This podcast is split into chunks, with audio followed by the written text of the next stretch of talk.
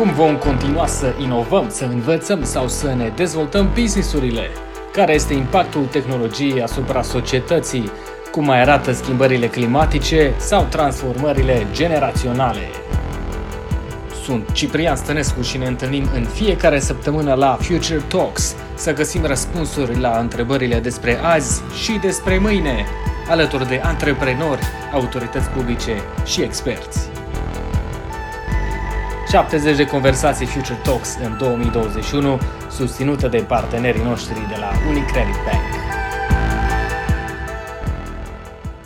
Bună dimineața! Într-o zi de sâmbătă, Future Talks, ediția 16 din 2021, azi despre chimie, printre altele tatăl meu, sigur fi fericit ca inginer chimist, um, cum, uh, cum putem să folosim ce se întâmplă în creier pentru a ne pregăti mai bine pentru viitor, cum arată chimia creierului când luăm sau când nu luăm decizii, cum trăim uh, vieți mai conștiente și relații mai sănătoase uh, și cu noi înșine, adică uh, și acasă și la birou, sau mă rog, acasă și la birou, că e același lucru de obicei. Zilele astea. Acum, Lena Marineci, Light for Business, într-o conversație cu Paul Olteanu, mindarchitect.ro și alte pălării despre ce știm și mai ales ce nu știm despre noi și relația cu uh, viitorul. Asta e ca o întrebare pe care cumva o pun uh, de dinainte. Uh, suntem live pe Facebook și YouTube al Social Innovation Solutions. Dacă aveți întrebări, shoot, cei doi vor încerca cu siguranță să găsească timp și pentru ele. Am depășit deja borna celor 100 de oameni care se uită la noi, așa că pentru acești 115 deja și ceilalți Um, dacă aveți um, întrebări, uh, comentarii, dacă vreți să vă plângeți, uh, face space public space. Spuneți întrebările în chat sau um, pentru aceia mai timiți puteți să-mi scrieți direct și o să ajungă la cei doi cu siguranță în live. Nu uitați, săptămâna viitoare, marți, de la 11, fără niciun ceas rău, în marțea 13 aprilie, Uh, cu un future talk cu Răzvan Borleanu, președintele Federației Române de Sport, de, de fotbal, despre cele patru meciuri Euro 2020 cu 13.000 de spectatori. Este interesant. Și o conversație specială joi și vineri cu experți în politică externă despre prietenii noștri uh, de la Est, și anume uh, geopolitica rusească zilele astea.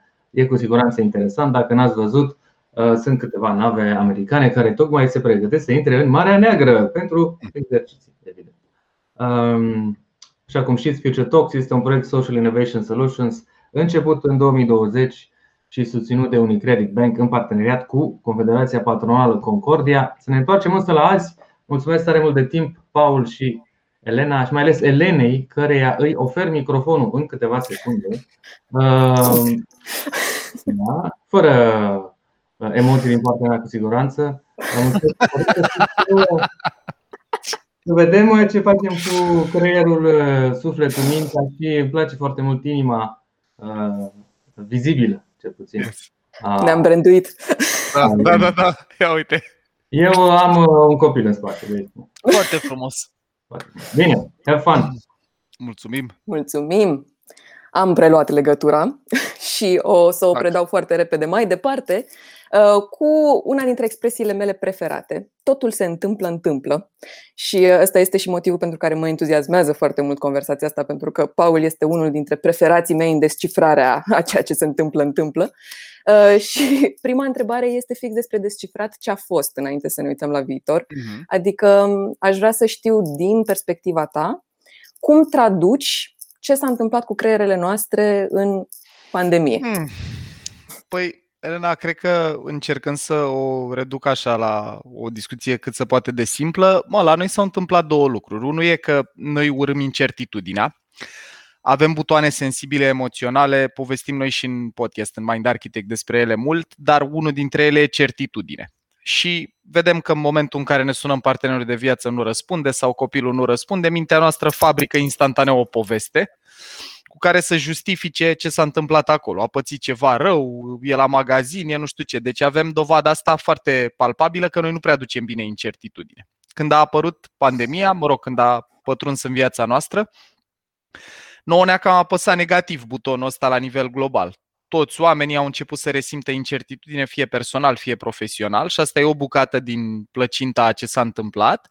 Cealaltă componentă e că, unul la mână, lipsa mișcării, odată cu perioadele astea de izolare, plus lipsa conexiunii sociale fizice, vorbesc de interacțiunile live, ne-au crescut nivelul de stres și mai mult. Sunt niște cercetări super interesante pe, făcute pe oameni care nu au unde n-a pătruns încă civilizație, triburi.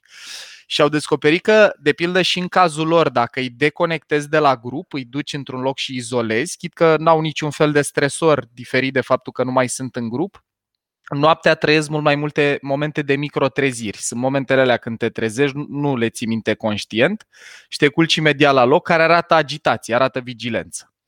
Și atunci, în capul nostru, unul la mână, incertitudine, plus în cazul unor oameni foarte palpabilă, apropo de locuri de muncă, de ce fac cu copilul, de, da, adică nu e o chestie strict imaginată, uh, plus deconectare socială, plus lipsă de mișcare, cumulul ăstora au creat un cocktail neurochimic cu precădere pe bază de cortizol, care palpabil un an mai târziu duce la multă anxietate, cazuri de depresie, burnout mult mai frecvent și general vorbind o stare emoțională nu tocmai veselă. Și eu de asta mă bucur mult de conversații cum e și a noastră, pentru că avem ocazia să le spunem oamenilor, bă, ok, creierul reacționează așa, că de sute de milioane de ani are aversiunea asta la incertitudine, nu nici trebuie să fii om ca să o ai, poți să fii mamifer, plus conexiune socială plus mișcare contează pentru toate vietățile, dar putem să facem ceva legat de asta. Adică nu și o să te întreb yes. și despre ce e de făcut. Mai am o curiozitate acum, uitându-mă la, la magnitudinea și la uh, aspectul foarte colectiv al mm-hmm. acestei nu tocmai vesele mm-hmm. situații. Yep. Mă întreb dacă e, uh, e, e vreun studiu sau e ceva care să ne explice felul în care ne influențăm reciproc stările.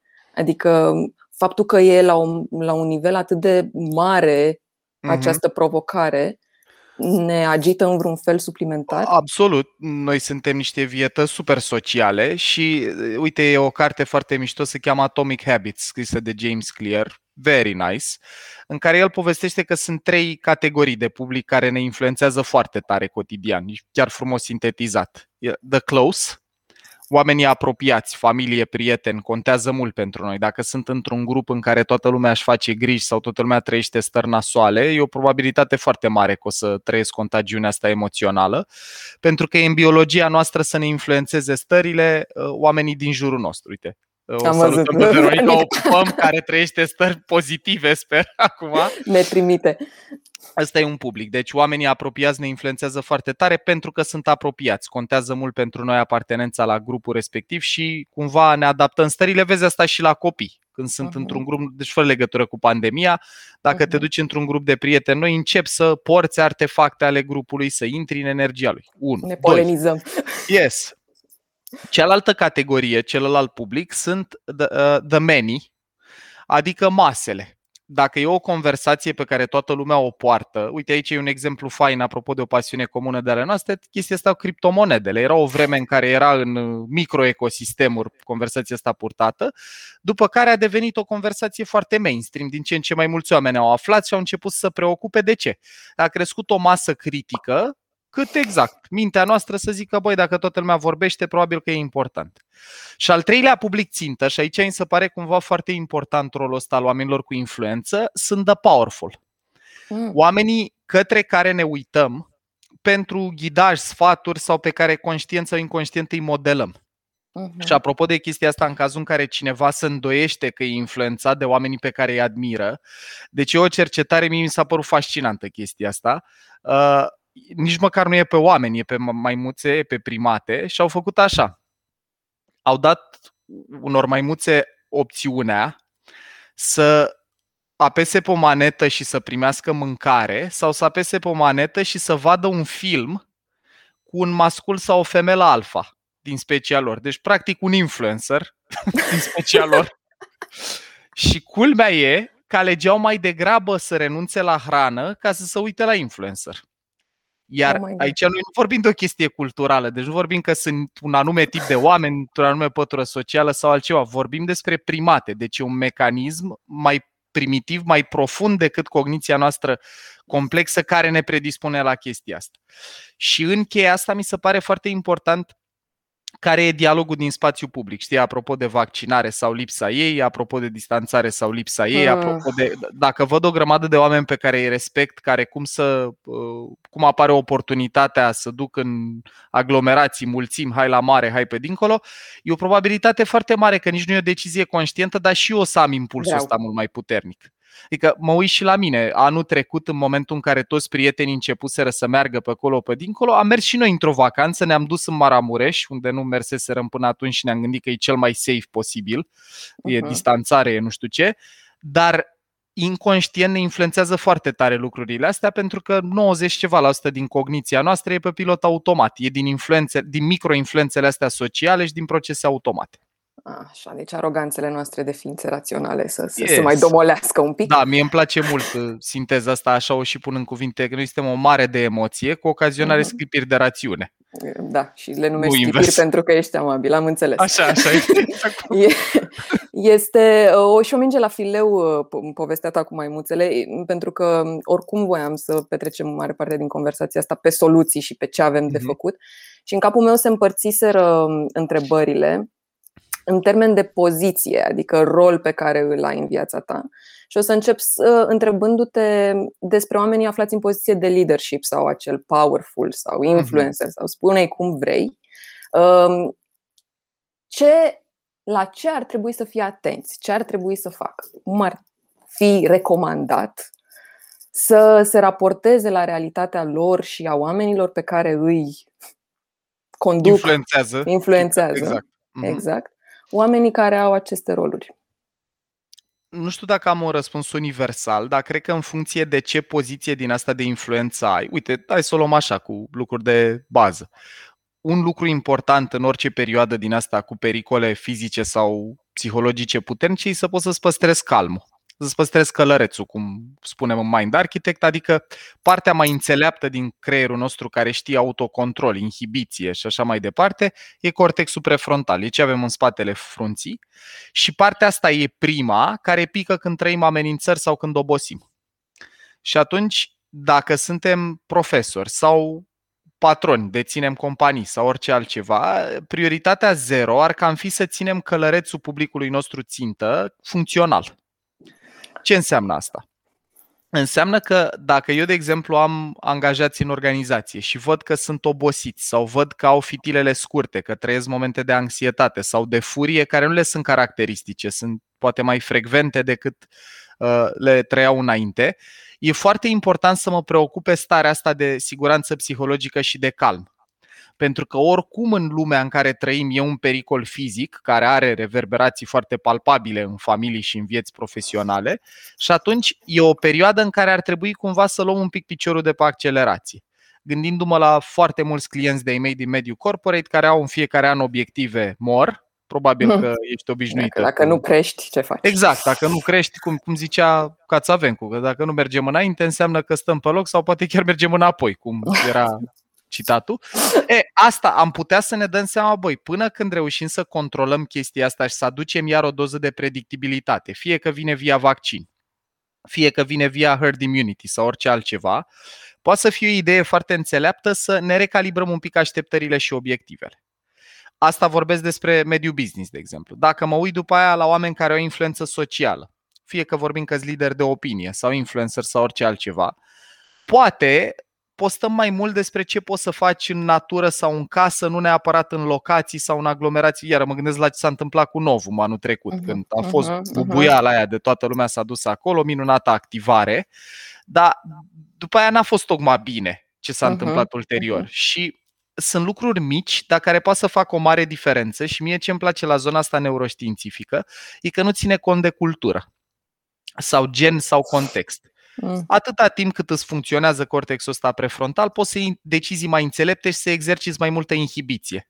Să poți să spui, bă, da, într-adevăr s-au deschis restaurantele în interior, dar hai să mă duc și eu într-o perioadă a zilei în care nu e super aglomerat sau în care probabilitatea nu e foarte mare să stau bot în bot cu altcineva. Deci, cred că e despre a avea un pic mai mult discernământ și a cultiva spațiul ăsta de siguranță psihologică atât în business cât și în spațiu public, în acasă sau în mediu public. Aici eu o să vreau să mai fac un zoom in. Pe principiu, cine împarte parte și face, eu pun întrebările, interesele mele primează. Așa, așa, că, așa că vreau să facem un zoom in pe contextul corporate uh, și prin faptul că acolo sunt um, ai din start un context în care sunt la un loc foarte mulți oameni, a mhm. căror viață poți să o influențezi. Uh, și tu ai spus despre uh, manager sau lideri, cum că ar trebui să mai ridice piciorul de pe pedală, dar aș vrea să, să vii cu niște practici și mai specifice și mai concrete pentru mediul corporate. Ce ar putea să se întâmple ca să susțină well-being-ul angajaților oamenii din corporații? Păi, uite, o să spun lucruri pe care le-am văzut deja întâmplându-se, chit că nu le-am văzut întâmplându-se peste tot. Uh, anul trecut, când a venit uh, izolarea, eu am trăit așa un mic spasm emoțional. Aveam calendarul plin cu cursuri până la finalul anului trecut și cred că într-o săptămână au dispărut două sau trei luni. Uf. Da, uf, exact ca în Harry Potter. Uf. și uh, da, pe lângă ce am trăit eu emoțional și așa mai departe, ce a fost interesant e că primul lucru care s-a întâmplat după e că au început să apară solicitări și mă bucur că e și Veronica cu noi, cred că a fost chiar primul curs, l-am ținut împreună. A fost o organizație care a zis, băi, vrem să facem un curs despre gestiunea stresului și cum să-ți crești well-being în perioada asta. Dar science-centric, adică cu niște uh-huh. știință în spate. După care anul trecut, cred că, nu știu, undeva la 20-25% din ce am lucrat, au fost cursuri despre stres, recuperare, reziliență, zona asta. Și știu că n-am fost singurul care a făcut asta. Mai am amici și prieteni din industrie care tot în registrul ăsta au stat. Păi și e foarte util pentru niște oameni care n-au educație formală despre cum poți să-ți folosești corpul sau respirația ca să-ți reduci nivelul de stres organizația să plătească un furnizor și să-ți aloce două ore sau o zi sau jumătate de zi, depinde de la organizație la alta cât a durat, să înveți despre asta. Mi se pare foarte mișto chestia asta și știu că ești de mult timp în piața asta de training cum sunt și eu. Păi era o vreme când auzeai numai project management, time management. Time management. Asta zic. Exact. Și mi se pare că e un mare pas înainte. Unul la mână. Deci educație. Da? Deci, educație, dar vorbesc despre lucruri foarte concrete. Nu vorbesc despre să facem un masterat în neurobiologia stresului și strategii de recuperare. Vorbesc despre niște pastile care pot să dureze două ore, jumătate de zi sau cât ar dura, în care să înțelegem în linii mari ce face stresul organismului nostru. De pildă, cât de important e dacă, Doamne ferește, te îmbolnăvești și e o situație din asta mai nasoală, să poți să intri în activare parasimpatică, să poți să scalmezi sistemul nervos autonom, să uh, iei piciorul de pe accelerație, care era mura simpatică, și să intri în aia altă. E o chestie super practică. Păi zi eu cu subiect și predicat, nu, acum i-ai dat trailer version, zi tot. Exact. Păi mă gândeam că mai... Ok, păi atunci uh, asta e cea mai simplă variantă. Deci noi avem două ramuri în sistemul nervos autonom care controlează cumva nivelul de arousal, de, de cum să zic eu, turație interioară, cât de tare bate inima, reglatul respirației, temperatură și așa mai departe. Ramura simpatică e asta care se activează când ne simțim amenințați. Văzut ori de câte ori ne enervăm sau intrăm într-o conversație dificilă sau poate chiar trăim o amenințare fizică cresc puls, respirație, dacă ne-am luat glicemia, în momentul ăla crește și glicemia și așa mai departe. Dacă da. ramura asta, a, exact, da, asta da, am avut un moment într-o da. ședință da. în care a început să piuie da, ai feel, ai crescut. Dar e interesant și e mișto că suntem, da. iar apropo știi și de wearables, bă, e foarte tare că trăim într-un moment în care chiar putem să vedem. Eu, de exemplu, când merg la Brașov, când părăsesc București, îmi scade nivelul de stres instantaneu.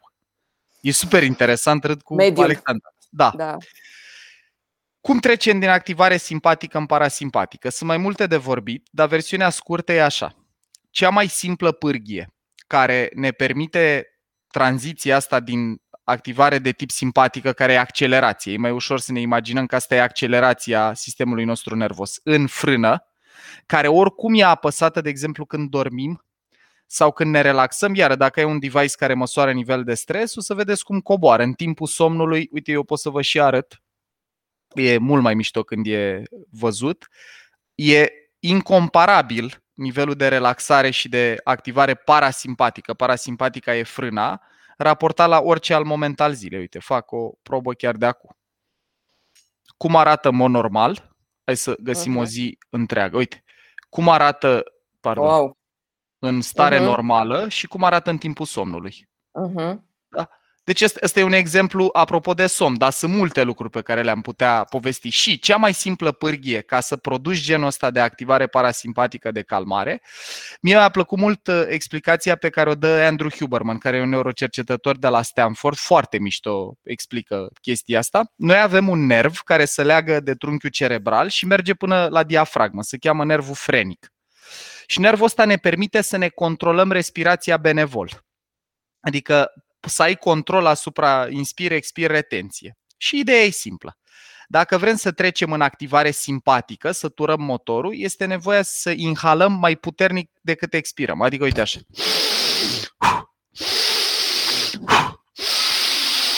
Asta e dacă vrem energie fără cofeină. Uite, eu și simt că îmi transpiră palmele când fac asta, apare activarea aia simpatică. Dacă aș avea lumină mai bună, cum ai tu, s-ar vedea că mă și înroșesc. Parasimpatica e fix opusul. E despre a lungi expirul și explicația e foarte frumoasă. Când lungim expirul, deci dacă faci inspir 4 secunde, ții 4 secunde, expir 8, lungești expirul, și ideal nazal, ar spune prietenul meu Arno, care are un curs care se cheamă The Neuroscience of Breathing, very nice, eu de la el am înțeles multe despre cât de puternică e respirația de fapt. Când expirăm, ce se întâmplă e că Uh, în momentul în care expir, diafragma merge în jos și face mai mult loc inimii. Și, uh, scuze, uh, face mai puțin loc inimii, merge în sus și face mai puțin loc inimii. Și în momentul respectiv, ca să păstrezi aceeași turație la circulația de sânge, inima, nervul ăsta frenic, trunchiul cerebral, comandă inimii redu frecvența, redu pulsul. Mm. Când se reduce puls, pulsul, se activează ramura parasimpatică. De asta, dacă te uiți la un bebeluș care doarme, ca să vorbesc aproape de casă, vezi că în momentul în care doarme și e relaxat, respirația e profundă, e abdominală e și deci. e profundă, nu e agitată. Dacă te uiți, de exemplu, la un om când e agitat și dacă te uiți la puls, bate inima mai tare și respiră mult mai apăsat. Uite ce frumoasă e întrebarea Smarandei. Deci asta cu respirația e o, da, e o pârghie foarte concretă și la îndemână. Deci 4-4-8 e cea mai folosită pârghie cumva de a reduce nivelul de stres. 4 inspir, 4 țin, 8 expir. Și Huberman spune că mai e unul, eu n-am simțit că merge la fel de bine pentru mine, dar el spune că e cea mai bună metodă posibilă. Exact, physiological sigh ăsta în care tragi de două ori aer am remarcat că stai suspinul de după plâns de multe ori. Exact, da. Și, și nu doar. Eu am observat că și când sunt stresat, când vin acasă de la treabă sau ceva de felul ăsta și sunt încărcat, am, am chestia asta. Cea mai scurtă formă de meditație, oftatul. Da, da. Deci de activare parasimpatică. Uh-huh. Alta, dar pe care nu o recomandăm la fel de tare, care e via nervul vag, este mâncatul mâncatul ne bagă în activare parasimpatică. Când se umple stomacul, nervul ăsta comunică creierului, e momentul să digerăm, rest and digest și aia cere iar activare parasimpatică. De aia după ce mâncăm la prânz, ă, apare somnolența aia, apare parcă și trage pe dreapta nițel. Deci asta cu pe ă, comutatul ăsta e o pârghie foarte puternică. Și alt lucru pe care l-aș mai numi aici, apropo de uh, și ce întreba Smaranda, putem vorbi mai în profunzime despre asta. Uh-huh. Mhm. Uite, o chestie pe care o avem toți la îndemână, Rena, și nu o folosim destul și nici nu suntem educați în spiritul ăsta, e să ne mișcăm corpul. Mă. Dacă vă gândiți, toate mamiferele, e super interesantă chestia asta. Deci mamiferele când se simt amenințate, nu stau pe loc. Și da, mai e și deci... tremuratul la mamifere. Care foarte, e o chestie foarte, foarte mișto. Asta foarte lui Peter Levine, da. da, foarte mișto. Cu Trauma in Memory, o carte pe care merită să da. o recomandăm, Trauma in Memory, al lui Peter Levine, care vorbește despre chestia asta cu tremuratul, că mamiferele când acumulează mult stres au genul ăsta de... E ca un atac de epilepsie la oameni în care încep să tremure și eliberează stres. Dar ceva mai la îndemână, exact, mai la îndemână pentru noi, ideea de a-ți mișca corpul și vorbesc cu precădere despre mișcare cardio, care să-ți crească pulsul și după aia când scade, frumusețea care e. Pe lângă faptul că apare endorfine, deci vorbim despre stare de bine via mișcare, marele plus la crește pulsul, scade pulsul, e că ne păcălim structurile astea subcorticale, mai primitive, ca în scăpat de amenințare. Pentru că dacă erai mamifer și începea să crească nivelul de cortizol, ce urma să faci după aia era ori să te lupți, ori să fugi. Noi, dacă stăm pe scaun, ne enervăm la birou, citim un mail, ne enervăm, primim un telefon, ne enervăm, copilul nu face teleșcoală, ne enervăm, curierul s-a dus la altă adresă sau a venit la altă oră, ne enervăm. Da? Deci toată splendoarea pe care a adus-o da, viața da, da. noastră, uh, experiența asta cu pandemia, în momentul respectiv, noi suntem ca niște bombe cu cortizol, cu hormonul ăsta de stres, care n-au supapă. Și dacă te uiți, de exemplu, la un câine, eu mi-am explicat multe lucruri uh, cu chestia asta, cu mișcatul. Că, uite, în momentul în care suntem stresați, eu când port discuții dificile la telefon, simt să mă mișc. Îmi vine să mă ridic, să mă plimb în cameră sau dacă sunt afară, să îmi vine să merg. Uh-huh. Exact. Și dacă te uiți la căței de apartament sau care trăiesc în spații relativ, cum să zic eu, confined, înguste, uh-huh, unde nu poate uh-huh. să miște mult, îi vezi că stau liniștiți, stau liniștiți, se întâmplă să se acumuleze și la ei cortizol și o iau la fugă. Încep să alerge prin cameră, că e cățel, că e pisică, ai văzut că e explozia aia de mișcare. Uh-huh. E multă înțelepciune în chestia asta. Deci corpul nostru, al tuturor mamiferelor, când trăiește stres, când apare acumularea asta de cortizol, simte nevoia să se miște. Uh-huh. Problema e că noi trăim într-un mediu care nu ne mai invită la asta. Adică noi la școală făceam fizică la sport. Bine, eu am făcut o clasă cu profil sportiv, nu era cazul meu.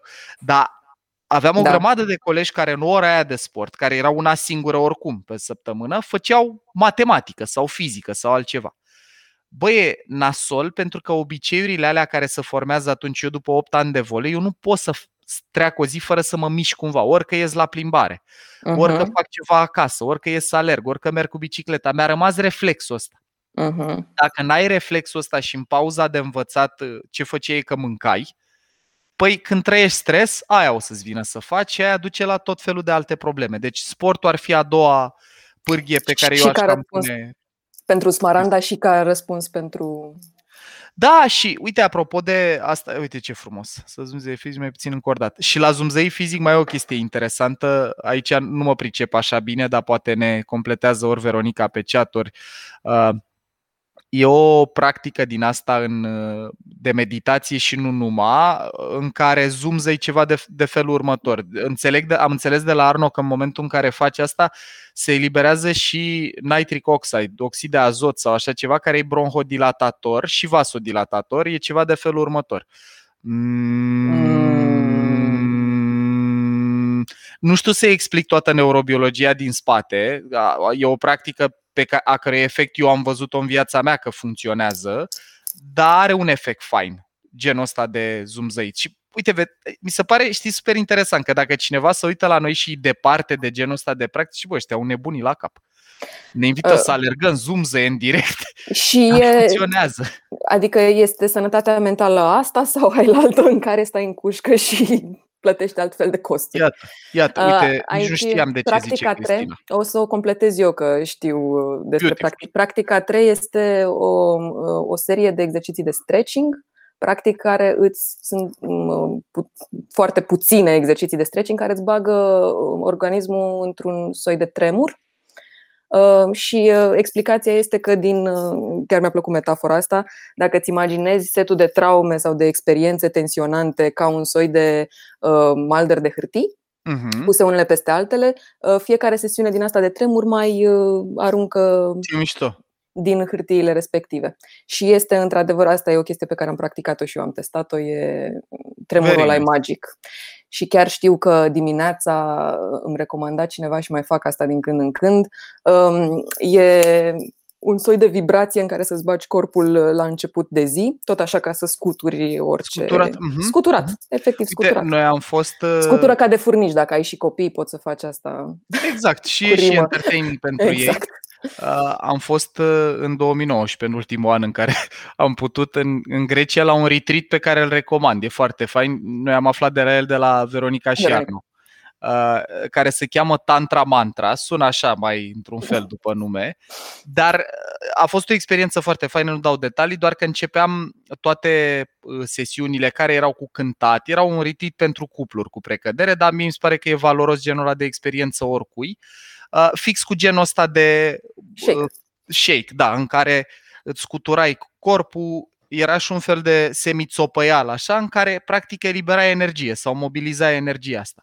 Și eu de ce insistare pe chestia asta cu corpul? Pentru că noi vorbim foarte mult de practici mentale știi, focalizează-ți atenția pe ce e în controlul tău, inhibă gândurile negative. Toate practicile astea mentale care presupun inhibiție emoțională sau psihologică, deci ori să reprim o emoție până când e safe să o metabolizez, ori să-mi controlez gândurile, consumă foarte multă energie prefrontală. Mm. Cortexul ăsta prefrontal consumă 80% din necesarul de oxigen și de zahăr de care are nevoie creierul nostru. E super energofag. Uh-huh. Corpul, uite, excelent, Denisa care e part of the uh-huh. family, cercul extins, așa, comunitatea extinsă uh, și Qigong e foarte fain. Ce, ce mi se pare uh, de ce cred că corpul e o resursă neexploatată e că noi nu învățăm mă practici de felul ăsta. Să da. Știi, e da. fascinant și mediul business să vezi că, ok, am mai auzit cu gândește pozitiv, focalizează-ți atenția pe ce e în controlul tău, măsoară stiparele de gândire, very nice.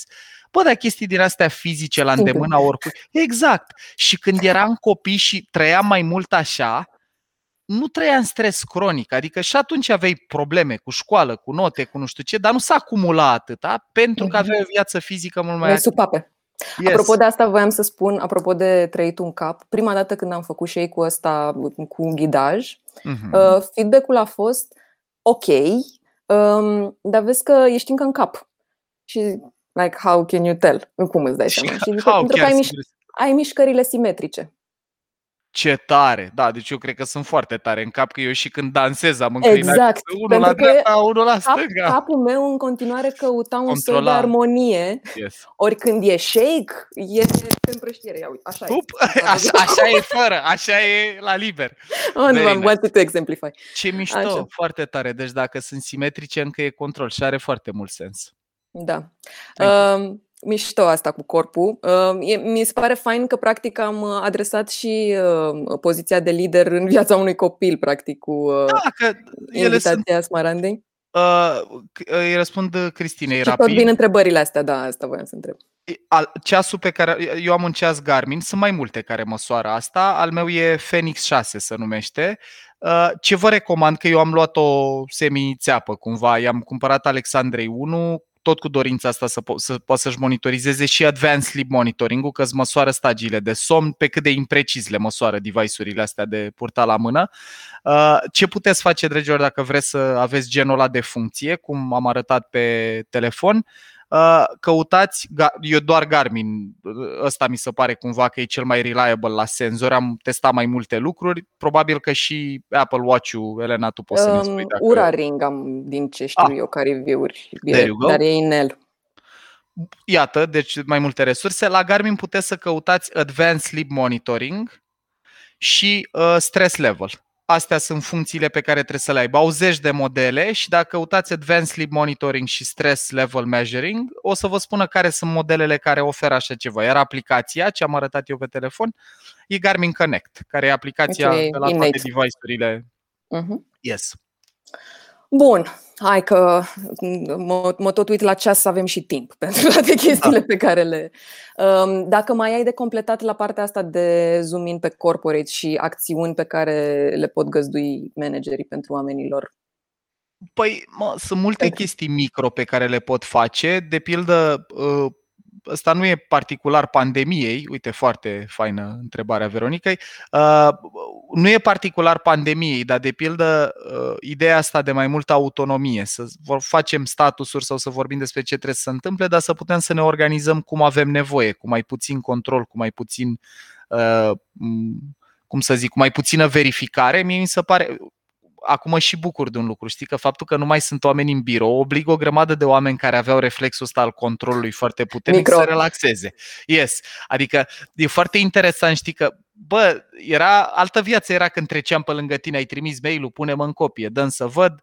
Acum te obligă, știi cum uh, McKinsey spunea că uh, perioada asta cu pandemia avea o cercetare, a accelerat digitalizarea cu 10 ani cred că a accelerat și renunțarea la control cu câțiva ani, pentru că nu mai e de ales. Maturizarea managementului în yes. trei pași simpli. Yes.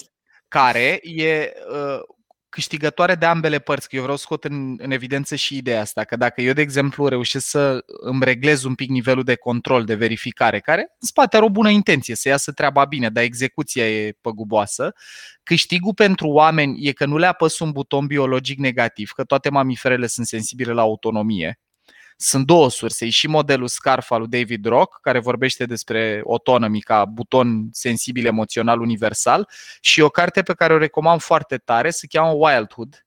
E scrisă de două doamne zoolog care vorbesc despre patru provocări universale prin care trec toate mamiferele în călătoria între adolescență și adultețe. Ultima e safety, status, sex și self-reliance. Sunt patru motivații biologice pe care le avem în comun cu toate mamiferele. Self-reliance-ul, deci autonomie, să devii un individ viabil de sine stătător, să nu fii îngrădit sau micromanageriat, e ceva universal pentru toate mamiferele. Nu contează vârsta, genul, cultura și așa mai departe. Și atunci ideea asta să dăm oamenilor mai multe agency, uh-huh. mai, multă, mai mult control asupra cum își uh-huh. organizează ziua sau săptămâna ar fi grozav. Și o chestie simplă e să n-ai status check-uri sau obiective măsurabile zilnic. Hai să le punem săptămânal sau lunar sau bilunar sau cum funcționează pentru ce lucrăm noi, dar să nu mai facem controlul ăsta zilnic. Că știi, e ca la, și la un copil la teme merge. Bă, dacă ai tema la matematică de făcut până joi, hai să vorbim miercuri seară, nu în fiecare seară. Um, asta e, că aici e o nuanță pe care vreau și eu să o aduc legat de diferența dintre delegare și abdicare. Mm-hmm.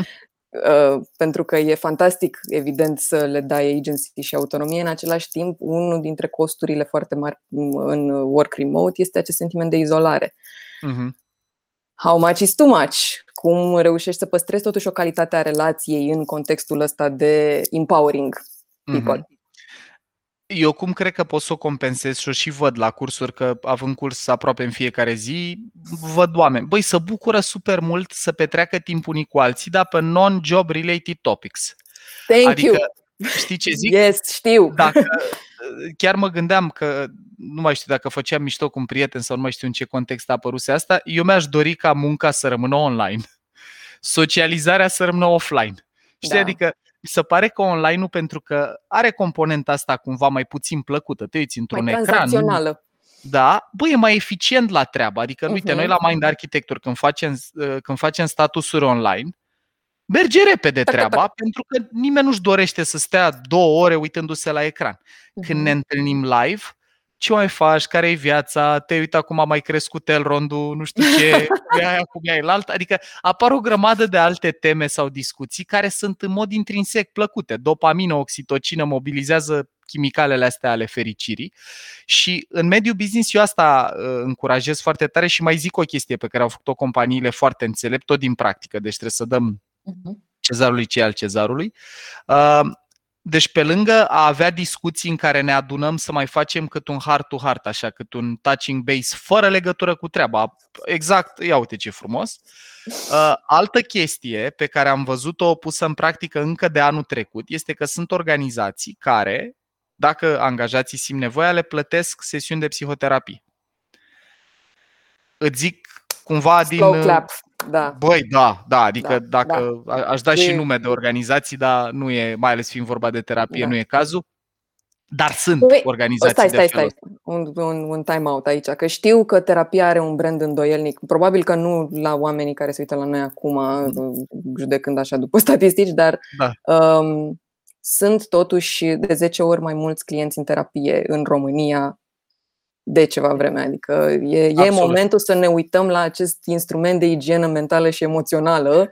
Mamă, ce îmi place că ai zis-o așa, știi? Deci eu în toate cursurile în care ajungem la discuții despre memorie implicită, copilărie, traumă sau așa, că apar în discuție, bă, mi-e greu să uh, fiu asertiv. Păi da, s-ar putea să nu fie că nu știi cum să o spui mai asertiv, ci că ți-e greu emoțional, că e un blocaj acolo și mai ajungem la discuții tangent uh, terapeutice. Uh-huh. Eu asta zic, bă, cum îți duci mașina la mecanic? La 10.000 de kilometri sau o dată pe an sau cum o duce fiecare, așa ar trebui să ne ducem și mintea la un control. Că e psihoterapie, că e altă practică care sondează un pic ce e acolo în, în creierul respectiv, în mintea și în emoțiile noastre, mi se pare super sănătos. Și Elena, bucuria mea cea mai mare e că discuția asta a început să devină mainstream.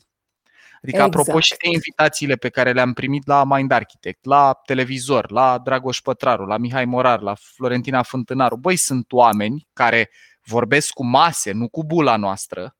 Da, care au un indicator.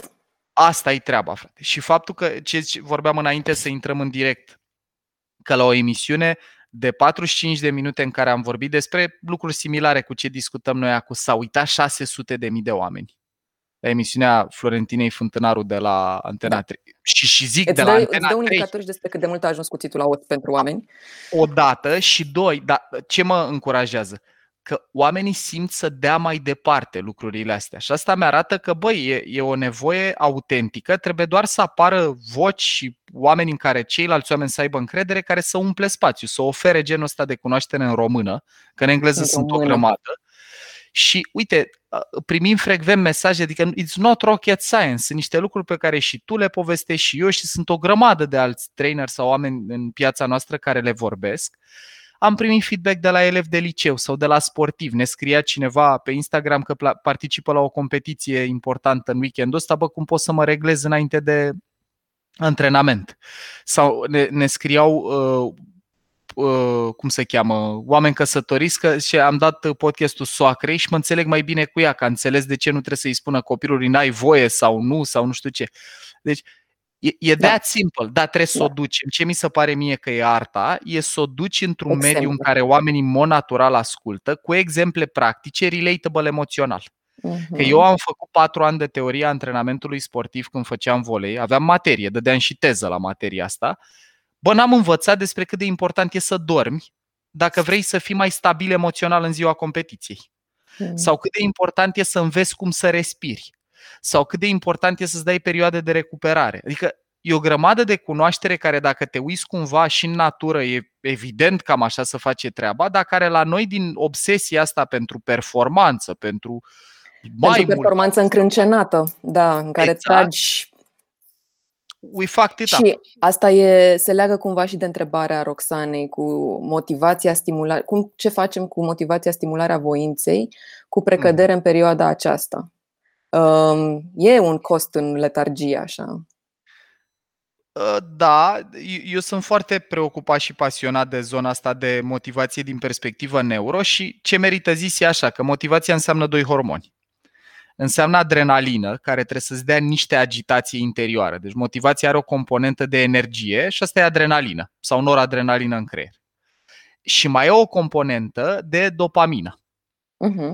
De, dopamina frecvent e văzut drept hormonul ăsta al plăcerii. E o componentă și de plăcere în ea, adică are și o do- a- dă un sentiment plăcut, dar rolul ei principal e motivație. Dopamina se eliberează mai mult înainte să obții ce vrei decât când obții ce vrei.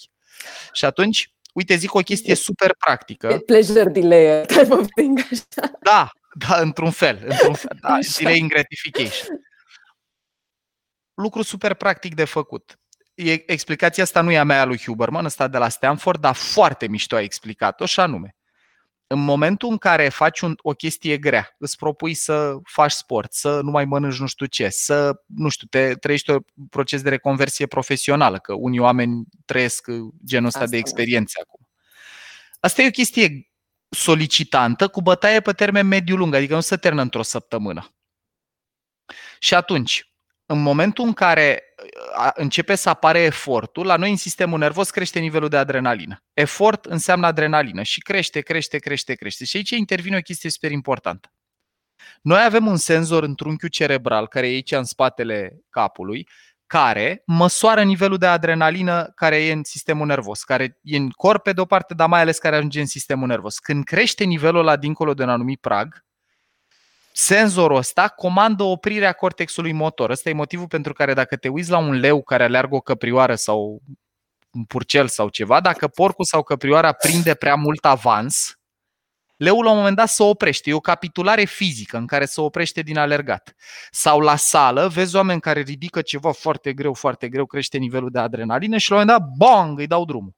De ce? Nu e fiță neapărat. La unii poate e și asta să o trântească, dar e faptul că a crescut atât de tare nivelul de efort încât structura aia spune, băie, prea mult a devenit periculos, opriți mișcarea. Care e completarea? Dopamina și adrenalina au o relație invers proporțională. Când crește nivelul de adrenalină, scade nivelul de dopamină, adică de motivație. Când crește nivelul de dopamină, scade adrenalina. Și cum poți să faci asta foarte practic? Te rog. Huberman mai are o colegă la Stanford, Carol Dweck, care a scris Mindset toată lumea sau mare parte Ian, faci tu o bibliografie, da? Că... background acolo. La final. Așa. Noi avem toate astea pe Instagramul de la Mind Architect. Sunt publicate Okay. toate. Bun. Mult mai mult decât am povestit noi acum. Dar Ok. Și revin la tip asta. Multă lume a auzit de mindset fix și mindset de creștere, fix și growth mindset. Growth dar mindset. neurochimic, ce înseamnă asta? Oamenii cu mindset fix care trăiesc cu convingerea că eu atâta pot, eu nu am o conformație fizică care să fie predispusă la a arăta nu știu cum, sau eu nu sunt bun la matematică, sau eu nu am talent, eu n-am memorie. Sau. Mindset-ul fix, componenta neurochimică din asta este că atunci când depui efort, dacă operezi cu mindset-ul fix, îți crește nivelul de adrenalină mult mai repede pentru că te simți limitat. Impotența, neputința, lipsa de autonomie crește stresul. Când te simți neputincios, automat îți crește nivelul de stres. Mindset-ul de creștere, care e fix opusul, crede că, bă, n-ai putut azi, dar dacă depui Încă. efort și faci deliberate practice, încă, n-ai putut încă, o să poți. Cum poți să construiești asta într-o echipă sau într-un copil? E super simplu, fundamental. Sunt multe nuanțe, sunt multe zone de gridă. A, e perfect, mulțumim. Dar bazal e următoarea idee. Trebuie să oferim apreciere pentru proces, nu pentru rezultat final. Dacă eu mi-am antrenat mintea că eu am voie să simt plăcere, să simt reward, doar când am reușit, când am devenit șef de promoție, când am 10 pe linie, când whatever, până când ajung acolo, păi eu o să trăiesc numai adrenalină. La mine în sistemul nervos o să se facă un mare build-up de adrenalină. Dacă eu în schimb învăț să mă bucur că, bă, ieri puteam să fac 10 flotări, azi pot să fac două, nu, nu, nu două- 20, 12 și învăț să-mi iau plăcere din asta, la fiecare îmbunătățire incrementală mie îmi crește nivelul de dopamină din sistemul Mhm. nervos și îmi crește motivația. Mhm. Și uite, mai pun asta într-o cheie ca să le fie foarte clar oamenilor că stă în picioare și că merge. La trupele speciale, ai văzut că antrenamentele sunt oribile, sunt extrem, extrem de dificile. De ce sunt dificile? Pentru că oamenii ăia care aleg finalmente echipele și care te păstrează sau te dau afară din uh, proces, să uită cât de bun ești să convertești adrenalină în dopamină. How well do you manage effort? Cât de Mm. capabil ești când e greu să-ți iei plăcere din proces, nu din Mm. rezultatul final. Și aș mai pune o carte pe Mm. masă aici, este scrisă de David Goggins, care omul e nebun. Adică ale- face niște chestii fizice supraomenești. Mulțumesc mult, Ciprian. Excelent. A- Acolo sunt toate cărțile. Uh, și a scris o carte care se cheamă You Can't Hurt Me. Și Huberman, tipul ăsta de îmi place mie mult de el de la Stanford, u- uitându-se la performanțele lui Goggins, zice fix asta, că omul ăsta și-a antrenat mintea când e greu, graniță cu imposibil, gen să alerge 300 de kilometri într-o zi sau lucruri de felul ăsta, el și-a antrenat mintea să-și ia plăcere din durere, plăcere din proces, nu din durere fizică, ci din, din efort. Asta e o chestie, cum să spun, eu ridic mâna. Sunt unul din oamenii care are aver, a, a avut o perioadă lungă de timp aversiune la efort. Mie mi se părea că efortul e ceva rău și dacă pot să scap de el, e bine. Așa, Mhm. înțeleg, așa. Cărțile cred că da. Oana răspund rapid la ce întrebă Oana pe chat. Da, eu îmi cer scuze că le citesc numai în engleză, că le ascult. Eu put, pot să consum mai multe cărți ascultându-le în Audible, în aplicația asta și de asta le știu în engleză, dar sunt sigur că aproape toate, dacă nu toate, sunt disponibile și în română. Mindset, sigur, sigur, sigur, sunt, uh, uh, e, e disponibil. Sărut mâna, Vero. Deci cam asta ar fi, uh, ar fi gândul cu uh, cum putem să facem conversia dintr-una în alta. Ia să vedem ce zice Andrei. Poate fi accelerată de experiența absolut. Cum e mai bine pentru individ să ia decizia asta în timpul pandemiei? Elena a avut o deturnare a internetului, Ciprian, nu? Deturnată, dar se întoarce. Așa, luând decizii fiind... Da, uite, Andrei frumos cred că a făcut și PCM. Uh, și bine a revenit, Elena. O, să mai întâmplă. Nu că e- erau oameni, am văzut că eu vă vedeam, dar nu știu ce s-a întâmplat. Am zis că există o gazdă colectivă, de fapt, așa că vă descurcați foarte bine. Am, uh, exact, în familie. Andrei, o să răspund foarte pe scurt. Întrebarea cu subsol 2 e o întrebare care vine din PCM și mă bucur că a rămas modelul cu tine. Uh, ideea e că deciziile înțelepte, de, deciziile astea importante, cum ar fi totuși dacă renunț la configurația profesională curentă în care mă duc, deciziile astea de multe ori sunt alimentate și de niște durere, de frustrare. E vorba aia că people change when their hearts get broken or when their minds get opened. Dar de trei ori mai frecvent when their hearts get broken, pentru că în creierul nostru pozitivul cu negativul nu sunt egale ca intensitate. Și atunci motivația poate să fie pe away from, să fug de ceva ce mă doare sau ceva ce mi-e rău, dar e mult mai înțelept și zic asta și în context imobiliar, și în context de parenting, și în context profesional. Deciziile importante e bine să fie luate cu participarea călărețului adică a cortexului prefrontal, că e singura parte din creierul nostru care știe să opereze cu simulări despre viitor, poate să construiască modele abstracte despre viitor și e singura parte care operează cu multe variabile. Oamenii care iau decizii cu călărețul slăbit, cu cortexul prefrontal slăbit, caută immediate gratification, gratificare instantanee, să scap de managerul ăsta mâine îmi dau demisia azi și peste două săptămâni când încep să-mi dau seama că mie nu prea mai ajung banii mult, încep să zic, frate, poate n-a fost o idee foarte bună. Deci, recomandarea mea e să ne folosim de motivația de tip frustrare, să ne hotărâm să schimbăm ce e important pentru noi în viața noastră, dar să luăm deciziile importante la rece, în momentul în care participă și partea asta evoluată din creierul nostru. Um, eu mai am întrebări și una dintre ele este în uh, perfect acord cu ce spune Alexandra. Uh, Așa. În contextul ăsta de pregătire pentru viitor, uh, care pare mai imprevizibil, ca sau suntem noi mai conștienți decât de imprevizibil este, uh-huh. pregătirea copiilor, cumva școlile nu par pregătite să găzduiască niște procese de învățare competente. În general. Mai rămânem noi părinții pe metereze momentan ce e da. important, da. la ce e important să fim atenți sau ce să facem, apropo de niște metacompetențe uh-huh. care să-i pregătească pentru viitor. Primul disclaimer pe care eu trebuie să-l pun pe masă e că eu nu am copii și eu am o problemă cumva în a vorbi despre ce trebuie să faci cu copilul tău. Eu ne putând vorbi la persoana întâi despre asta, dar dacă mă gândesc știi, fac un exercițiu cu călărețul și simulez cum ar fi dacă aș avea. Lucru care, uh-huh. na, e imperfect, că nu o să pot să simulez și tot ce simte un părinte. Eu, dacă aș avea un suflet pe care trebuie să-l, cum să zic, sprijin în a avea o viață cât să poate de împlinită, m-aș gândi la următoarele lucruri.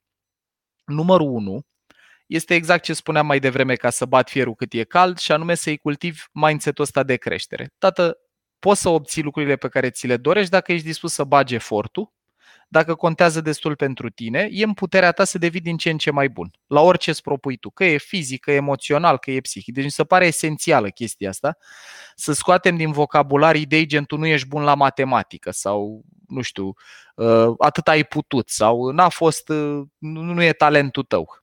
Dacă, astea vin tot de la niște oameni care judecă outcome, nu proces.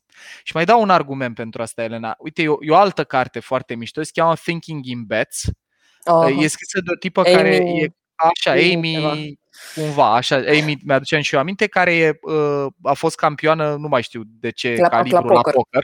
Da. Băi, mie mi-a rămas în minte o idee, cred că știu și unde eram când am ascultat asta, mă plimbam cu bicicleta prin capitale, pe străzile alea, case frumoase și mi-a rămas în minte ideea asta. Ea spune că nu e înțelept să judeci o decizie după outcome, ci după proces.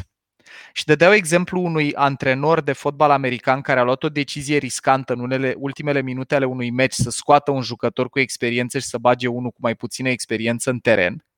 A avut el o intuiție legată de asta și outcome a fost prost. N-a ieșit bine ce decizie a luat. L-au desfințat în presă. Annie Duke. Amy, Annie, nu, nu Amy, Annie, super. Annie. Mulțumim.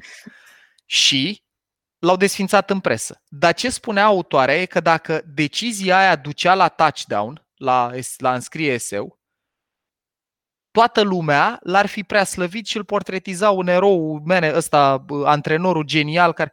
Deci el a avut un raționament legitim acolo. El s-a gândit să facă ceva impredictibil pentru echipa adversă, că toți ceilalți uh-huh. erau pregătiți să tackle, să-l atace pe ăsta care era jucătorul cu experiență, că era predictibil, îl studiaseră mult și hai să-l băgăm pe ăsta care nu e la fel de predictibil, are talent, dar e la început de drum, întâmplarea face că meciul ăla n-a ieșit bine. Deci asta ar fi o primă idee. Nu, nu rezultatul, ci procesul. Exact. Care e, merge fix în linia asta de growth mindset. Pă, orice îți dorești să poate. Unu.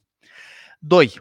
Uh, eu aș cum să zic, capitaliza pe ideea foarte palpabilă și probată neuroștiințific, avem de 10 ori mai mulți neuroni specializați în proiecție decât în percepție. În percepție, da. Și pe wow. ideea care derivă de aici, anume că în viață nu contează ce trăiești, contează ce înțelegi din ce trăiești.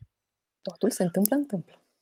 Asta, totul se întâmplă, întâmplă. Mamă, îmi place maxim. O să copyright îți dau pentru asta, dar e foarte mișto.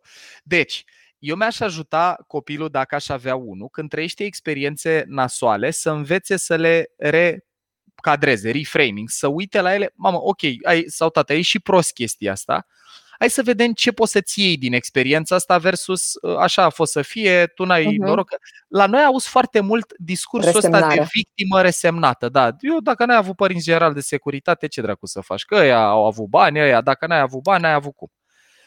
Deci asta e a doua, știi? Să, să înțelegem că pentru copil nu contează neapărat că nu e în cel mai bun liceu sau că nu e nu știu unde, nu are toate oportunitățile pe care poate alții le au.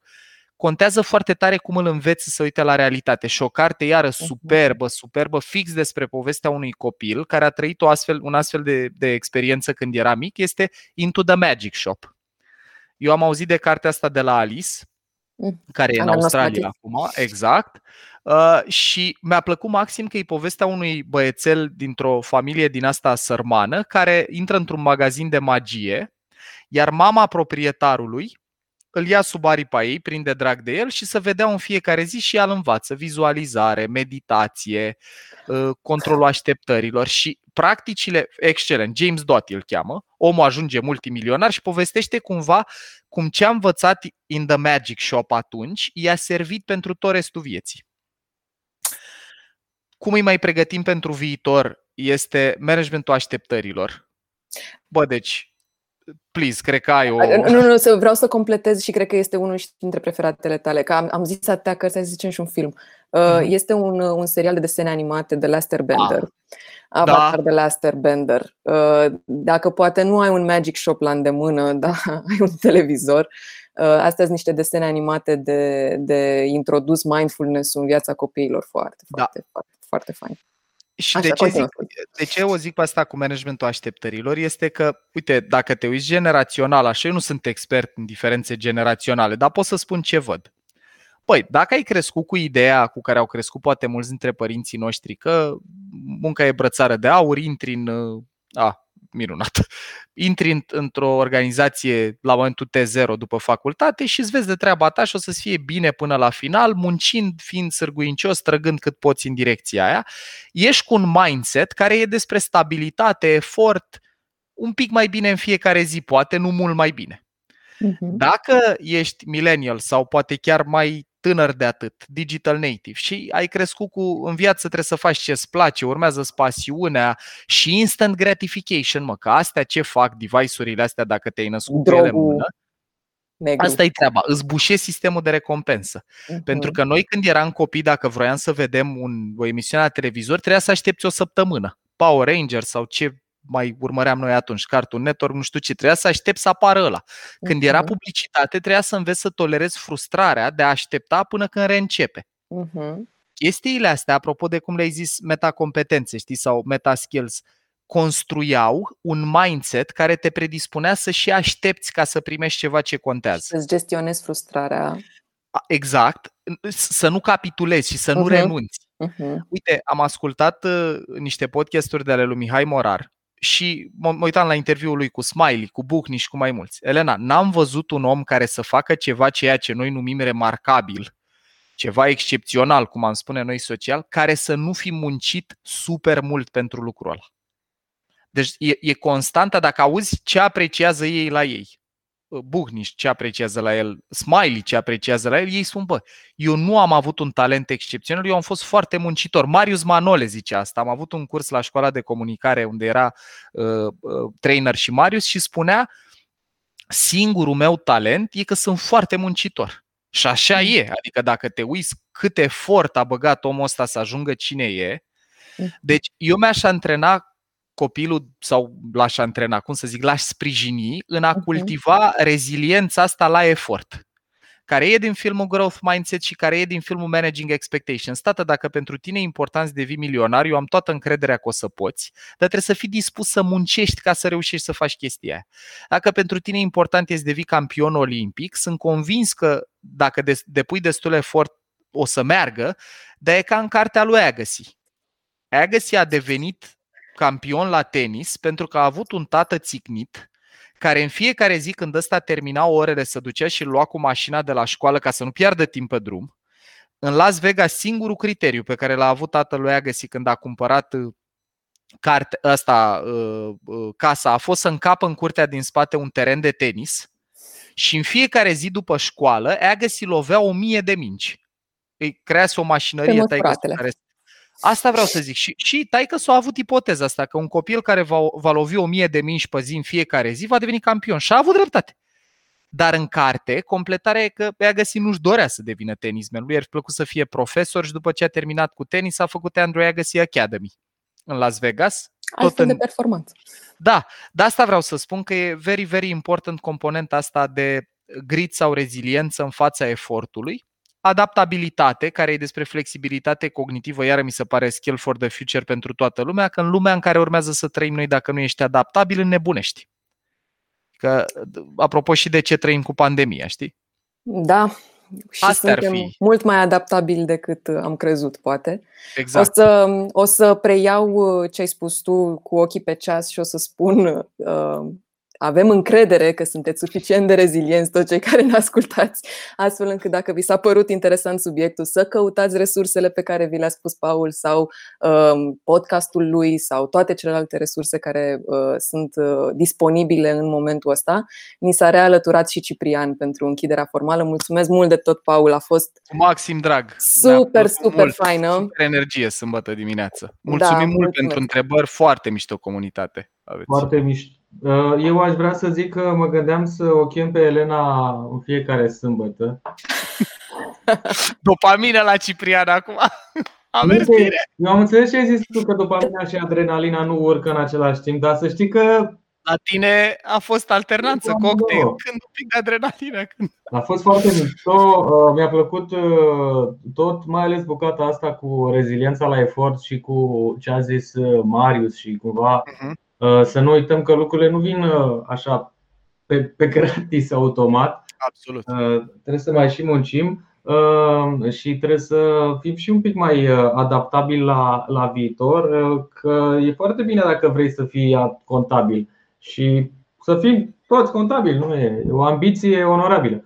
Dar poate te uiți că peste 7, 8, 10 ani multe din activitățile contabile sunt, sunt deja automatizate și o să fie din ce în ce mai automatizabile. Deci poate nu să nu te faci contabil, dar să fii pregătit să mai faci și antreprenoriat în contabilitate. Ciprian, o idee vreau să zic legat de asta, că e prea mișto ce minge e ridicat la fileu. Noi am crescut mult cu ideea de follow your passion și uite o altă carte care se cheamă uh, Barking Up the Wrong Tree, scrisă de Eric Barker, care e prof la Universitatea din California și omul ăla spune cu date în spate de ce e mult mai înțelept să-ți urmezi punctele forte.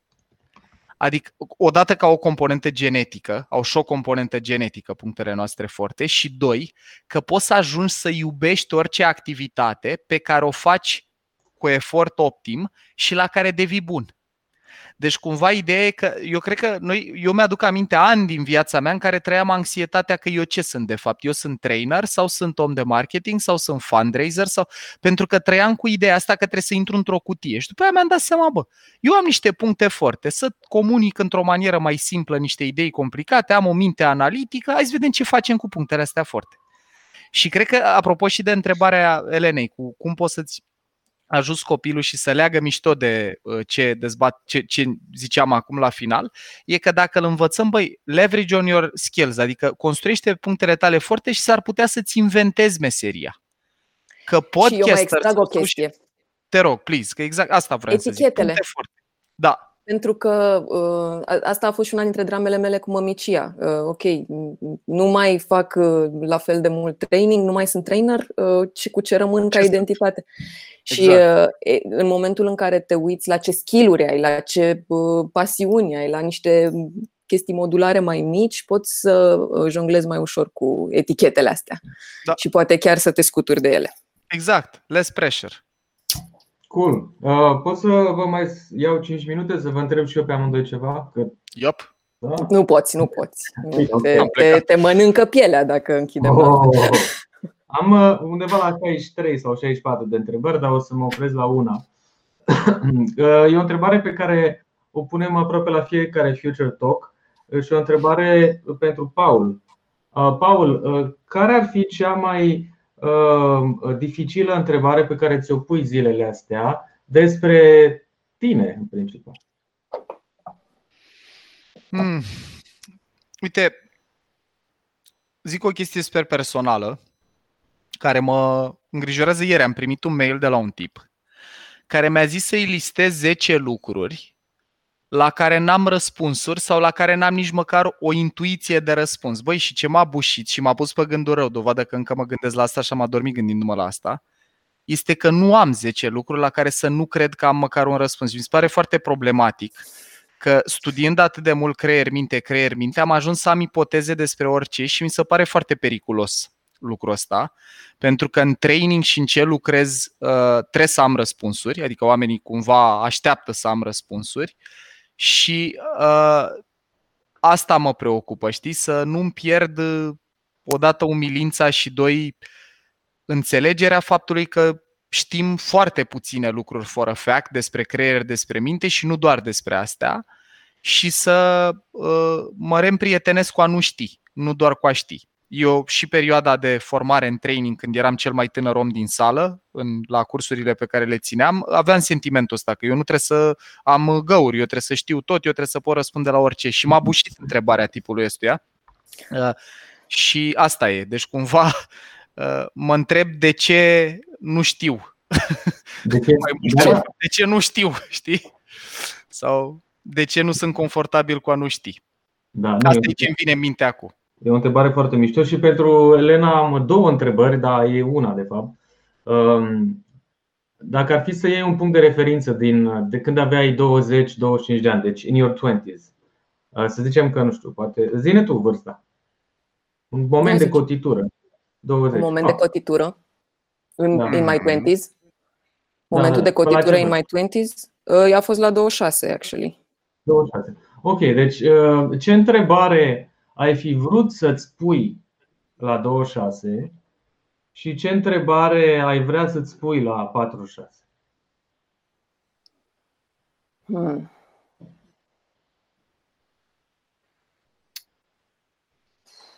La 26. Elena Marineș se gândește la un La 26. Păi dacă, dacă puneai întrebări ușoare... Dacă ne-ai dat din astea grele acum, adică, final. Na, Uh, mi-ai fi dat-o și tu înainte dacă voi răspuns rapid. Um, la 26 de ani, um, cred că mi-ar fi plăcut să mă întreb mai apăsat uh, arată um, mai apăsat. Și e ceva, e ceva despre managementul rușinii pe acolo. Ok. Eu, Ciprian, nu știu dacă tu ai auzit, dar mie mi-a plăcut întrebarea atât de multe, Elena, ne mai poți zice odată că eu am auzit doar apăsat, s-a auzit un pic întrerupt și da. managementul rușinii, dar nu s-a auzit restul și cum, eu chiar sunt curios. Cum arată, cum arată viața dincolo de îndoiala de sine? Aha. Oh, ce frumos. Uh, și asta spuneam de managementul rușinii, de uh, cât de mult m-aș fi scos în față atunci sau cât de mult m-aș fi expus vieții în condițiile în care aș fi fost mai aware de lucrurile astea. De asta zic o întrebare mai apăsată, că ea lucra poate pe undeva, dar nu o conștientizam. Um, îndoiala de sine, nu de rușine, dar anyway. Da, da, da. Iar la 46 de ani, ce întrebare o să vreau să-mi pun la 46 de ani? Uf. Uh, în ce constă plăcerea vieții?